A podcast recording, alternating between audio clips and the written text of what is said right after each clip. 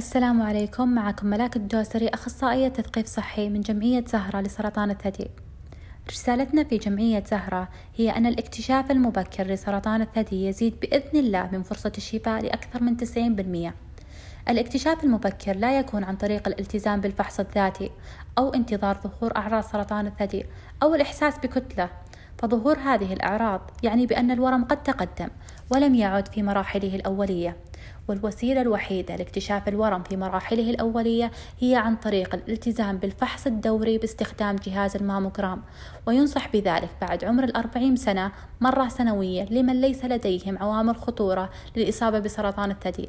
أما بالنسبة لمن لديهن تاريخ عائلي للإصابة بسرطان الثدي أو تعرضن للعلاج الإشعاعي في منطقة الصدر فينصح بعمل الفحص الدوري بالماموجرام بدءا من عمر 30 سنة. وذلك لاكتشاف الورم فور ظهوره مما سيسهل عملية العلاج والشفاء لأكثر من 90% بإذن الله.